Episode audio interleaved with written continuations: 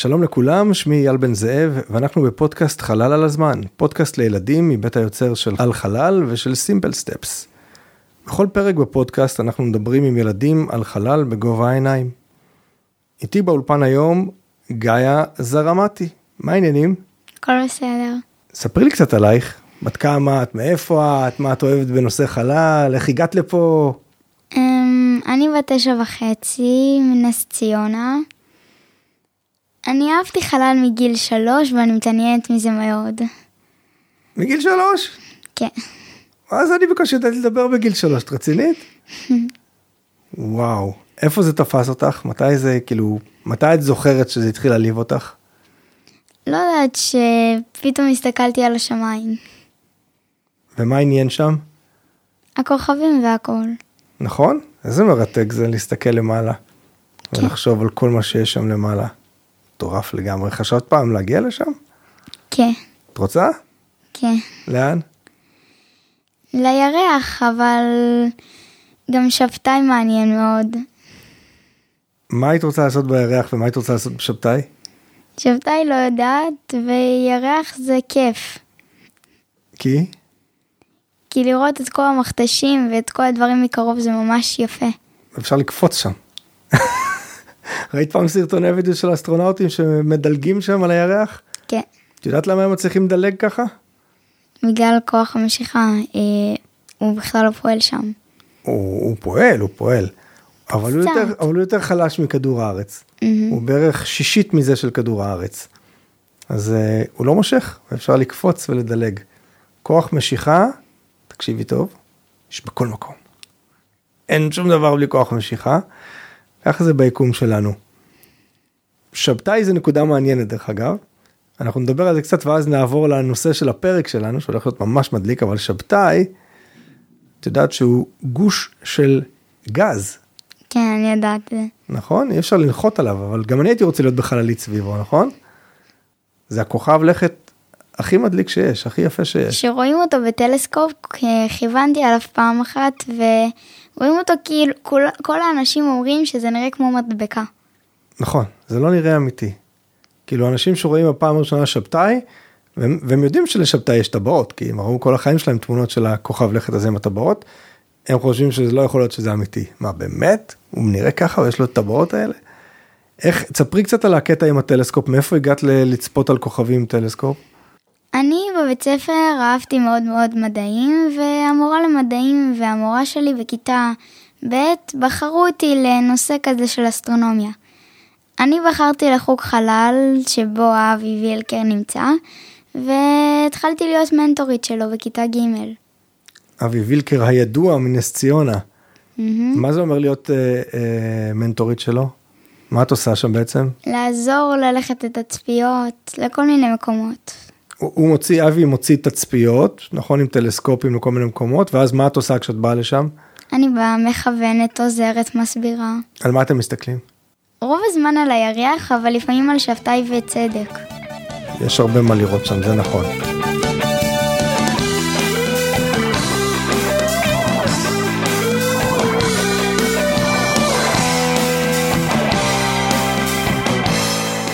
אם היית מגיעה לחלל, נגיד, לא לצדק ולשבתאי ולירח, אלא פשוט למסלול סביב כדור הארץ, מה היית רוצה לעשות שם? לצלם הרבה דברים משם. את כדור הארץ או החוצה לכיוון אחר? כל מיני דברים. אוקיי, אז תכף אנחנו נדבר על כל מיני דברים האלה. יש היום אנשים בחלל? או שכשאת תגיע תהיי לבד שם, הראשונה? יש כבר אנשים שנחתו, אבל אני לא יודעת. נחתו על הירח, זה נכון. נחתו כבר 12 אנשים על הירח, זה היה ממש מזמן, לפני 50 שנה. חוץ מעל הירח, איפשהו בחלל היום יש אנשים? יש לך מושג? לא יודעת. שמעת פעם על תחנת החלל הבינלאומית? כן. שמעת עליה? יש שם אנשים? ספרי לנו מה את יודעת על תחנת החלל הבינלאומית. עשיתי מצגת שלמה עליה. יצא טוב שהזמנתי אותך, נו. מה, אז, מה, אז מה את יודעת לספר לנו תחנת החלל הבינלאומית? אני יודעת שקודם כל לפני שמגיעים אליה לוקח 24 שעות עד שמגיעים. אוקיי, זה, זה נכון, לפעמים לוקח, למרות שהיא קרובה, את יודעת באיזה גובה היא? מעל כדור הארץ? את זוכרת? לא בדיוק. אז היא בגובה 400 קילומטר בערך מעל כדור הארץ, שזה יחסית מאוד קרוב, אבל uh, לוקח זמן כי באמת בדרך כלל לא ממריאים ישר אליה, אלא ממריאים לסיבוב סביב כדור הארץ, לכמה סיבובים סביב כדור הארץ, עד שמתחילים לעקוב אחריה בשלב מסוים, ולאט לאט לאט להתקרב אליה, ואז לעגון, להתחבר אליה. אז זה נכון. ומה זה תחנת החלל הבינלאומית בכלל? יש בה הרבה הרבה הרבה מאוד דברים. קודם כל, כל הקירות שם חשופים, אי אפשר לסגור אותם. Oh my God, oh מה זה אומר?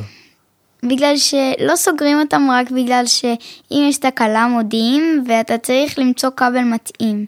יש מלא מספרים למעלה. וואו, וואו, זה מקום, נשמע כמו מקום מסובך. מקום עם הרבה מאוד בלאגן. אז אני אספר לך קצת. את תחנת החלל הבינלאומית בנו, את יודעת מי בנה אותה? מי, מי בכלל הבעלים שלה? היא נקראת הבינלאומית, אבל היא לא באמת של כולם. נגיד, היא לא שלנו, הישראלים, לנו אין חלק בה. אז את יודעת למי יש חלק בתחנת החלל הבינלאומית? למי? למי את חושבת? תנחשי. אני בטוח שתצליחי לקלוע חלק מהם בטוח. אני ראיתי את כל הדגלים, אבל אני לא זוכרת כל כך. מי המדינה היום שמובילה את העולם? לא יודעת. ארצות הברית. ארצות הברית היא אחת מהם. רוסיה. אירופה. כל היבשת אירופה כיבשת. יפן. או, אלה עם העיניים המלוכסות. וקנדה. לא יודע מה הקטע שלהם. לא קשורים לכלום. אבל זה החמש מדינות שהיום הם הבעל... לא רק היום, מאז ומתמיד הם הבעלים של התחנת חלל הבינלאומית, שאותה שיגרו לפני בערך 20 שנה לחלל. ובנו אותה לאט לאט, את יודעת, יש לך, אני ראיתי סיכה של הורייזן על הבגד שלך, יש לך, קודם כל יש לך, נכון, חולצה של תחנת החלל הבינלאומית? כן. יפה, מגניב. כבר גיקית חלל, כל הכבוד. ויש לך סיכה, ועל הסיכה יש ציור של מעבורת החלל, נכון? אני זוכר שראיתי. הורייזן, דרך אגב, למי שלא מכיר, זה אה, גוף ששייך לסוכנות החלל, וזה בעצם קבוצה של אנשים שמתעסקים בהוראה של חלל. עושים כל מיני דברים קשורים לחלל, גם אני בקבוצה הזאת וגם אבי וילקר שציינת מקודם בקבוצה הזו. נחזור לסיכה שלך, מעבורת החלל. בעזרתה העלו הרבה מאוד מהחלקים של תחנת החלל הבינלאומית לחלל, העלו אותם לשם, ואז הם נכנסו למסלול סביב כדור הארץ והתחילו להסתובב, ואז באו אסטרונאוטים והתחילו לחבר אותם ביחד כמו לגו. וככה בנו את תחנת החלל הבינלאומית. ועכשיו אנחנו יודעים איך הגיע לשם ומי מנהל אותה, ואז השאלה הנשאלת היא מה לעזאזל עושים שם. כנראה שגם את וגם אני היינו רוצים להגיע לשם, אבל מה לעזאזל עושים בתחנת החלל הבינלאומית? הרבה דברים. קודם כל גם אתה יכול להרים את עצמך שם. למה? איך? בגלל ששם אתה מרחף כאילו כלום. נכון, יש שם חוסר כבידה, מרגישים שם חוסר כבידה, נכון? זה נקרא מיקרו כבידה. זה לא שאין שם כבידה, יש שם כבידה, היא משפיעה גם שם, במרחק 400 קילומטר מכדור הארץ, יש כבידה של כדור הארץ. אבל מכיוון שתחנת החלל נופלת נפילה חופשית כל הזמן סביב כדור הארץ, בגלל כל מיני חוקים פיזיקליים, שאולי נלמד בעוד כמה שנים בבית ספר, מרגישים שם חוסר כבידה, ואז אתה באמת מרחף שם כל הזמן. ואז את יודעת מה הם עושים כדי להגיע ממקום למקום? האסטרונאוטים שנמצאים שם. Mm. קודם כל, הם יכולים לאחוז בכל מיני ידיות ולמשוך את עצמם. הם יכולים גם לעוף כמו סופרמן. ויש גם מקומות מסוימים שבהם הם צריכים לעמוד קבוע ולא לזוז, אז יש להם סקוטשים על הרצפה או על התקרה או בכל מיני מקומות והם יכולים להתחבר עם הנעליים ואז הם תקועים במקום אחד ולא זזים. שזה ממש מגניב. ושאלתי מה עושים שם, תחנת החלל הבינלאומית היא כמו מעבדה, אבל בחלל. עושים שם מלא מלא מלא מלא ניסויים, מכל הסוגים והמינים. ואז נשאלת השאלה, למה לעשות את הניסויים שם? אפשר לעשות אותם בכדור הארץ, ומה זה שונה? מה יש בתחנת החלל שאין בכדור הארץ? זה שונה מאוד. מה, תספרי לי. שם קודם כל אין את הכוח שיש לנו. את הכוח כבידה. ואפשר לבדוק שם מלא ניסויים נגיד על מים ועל צמחים, איך צמחים גודלים בחלל, כמה זמן לוקח להם. אני חושב שאחד הדברים באמת שמבדילים בין כדור הארץ לבין תחנת החלל זה בדיוק מה שאמרת, שלא מרגישים שם את כוח הכבידה. ואז אפשר לעשות הרבה ניסויים שפשוט אי אפשר לעשות בכדור הארץ. כי בכדור הארץ, איפה שאתה לא נמצא, יש כוח כבידה, נכון? יש קצת מאוד דרכים בכדור הארץ לנסות לדמות חוסר כבידה, אבל אי אפשר במשך הרבה זמן להרגיש את זה, רק בחלל. והדבר השני, שלדעתי הוא הכי חשוב, זה שזה מקום שבו אפשר באמת להתנסות בחיים בחלל. נכון? גם בני אדם, גם חיות, גם צמחים, גם חיידקים, כל דבר שרוצים לבחון איך הוא יתנהג בחלל, מעלים אותו לתחנת החלל הבינלאומית, ורואים איך זה מתנהג שם. וככה אפשר בתור אנושות שרוצה יום אחד להגיע ולחיות בחלל ולחיות על כוכבי לכת אחרים ולחיות על ירחים אחרים, אנחנו צריכים לדעת איך לעשות את זה. אז זה בעצם מקום שאנחנו מתאמנים בו, נכון? ומתנסים. וגם אחד הניסויים שעשו בחלל זה ניסוי לגדל חומוס בחלל. ואז אה, בגלל שזה הצליח עשו את יום החומוס. אה, יפה. הניסוי הזה היה חלק ממה? את יודעת? זה היה חלק מאיזשהו פרויקט הניסוי הזה של אה, גידול חומוס בחלל? כנראה שכן. זה היה חלק ממשימת רקיע. Mm-hmm. המשימה עם איתן סטיבה. מה שמוביל אותי לשאלה הבאה שלי אלייך. תכף דרך אגב גם את תשאלי אותי שאלות אם תרצי. רציתי לשאול אותך אם כבר היו ישראלים בחלל. ואם כן, כן.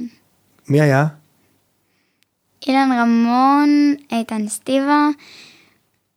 אין לי מושג מה עוד, אבל אני יודעת שיהיה, שיש. אילן רמון היה באמת במעבורת החלל הבינלאומית, והוא הסתובב סביב כדור הארץ. כולנו מכירים את הסיפור שלו. ואיתן סטיבה היה בתחנת החלל הבינלאומית שעליה אנחנו מדברים. הוא עשה שם מלא מלא מלא ניסויים, מדעיים וחינוכיים, ואפילו אומנות הוא עשה שם. ודיברת מקודם על, על מים, נכון? אז למים יש התנהגות מוזרה. אחד מהיציר, אחת מהיצירות אומנות שהוא עשה שם, כשהוא היה, זה פסל שמשחררים מהפסל מים, והמים מתחילים לטפס על הפסל, לכל האזורים שלו. בניגוד לפסל רגיל שבו מים זורמים למטה, בחלל מים זורמים לכל הכיוונים, נכון? אז עשו שם uh, מין ניסוי כזה עם הפסל הזה. אפשר לעשות דברים מאוד מאוד מעניינים בחלל כשאין כבידה.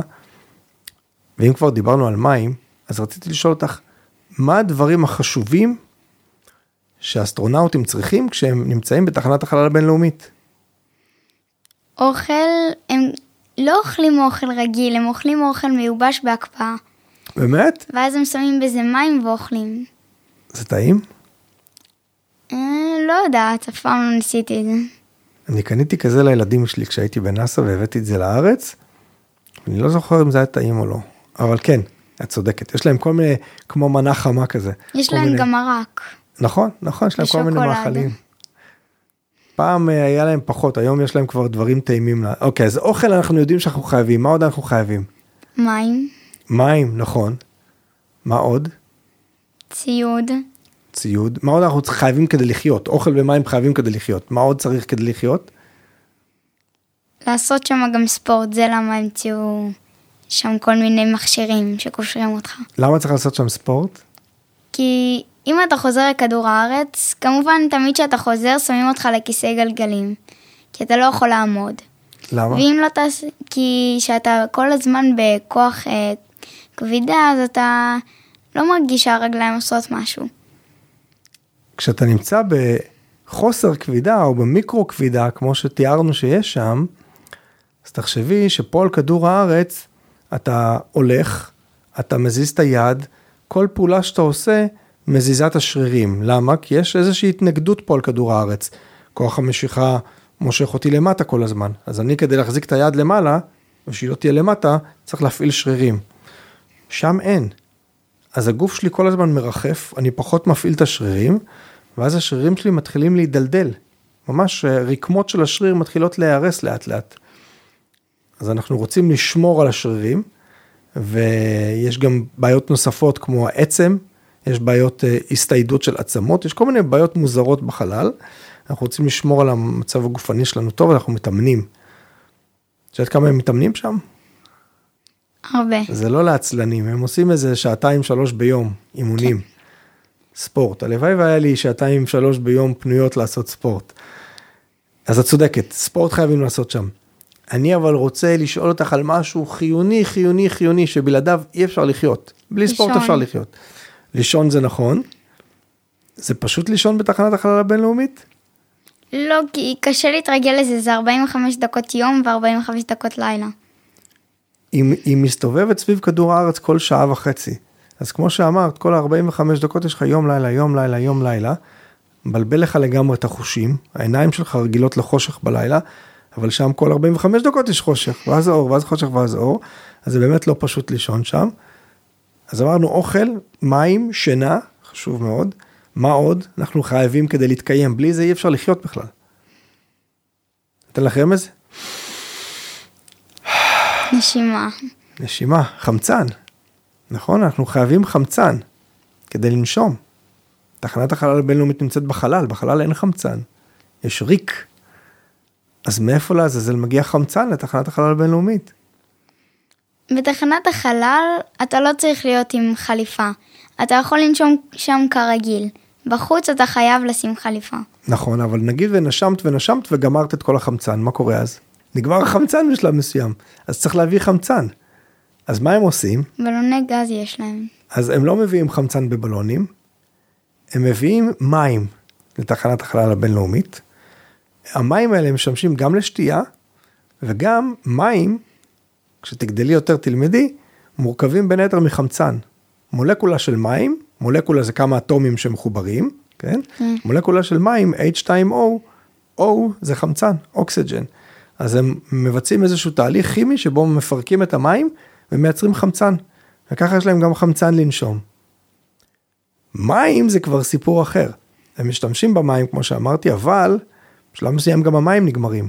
אז מה לעזאזל עושים עם המים? כאילו, איך אתה מספק מספיק מים? בתחנת החלל הבינלאומית רעיונות? מאיפה אפשר להביא עוד משהו לשתות? משגרים להם? משגרים מדי פעם, אבל את מוכנה? אני אגלה לך, בסוד. הם שותים את הפיפי של עצמם. אני יודעת, יש מערכת סינון. יש להם מערכת, נכון, יש להם מערכת סינון שלוקחת את הפיפי שלהם ואת העדים שיש באוויר שם ועוד כל מיני טיפות מים ולוקחים את הכל, מסננים והופכים את זה חזרה למי שתייה. כך שהם כל הזמן ממחזרים כל מה שהם יכולים.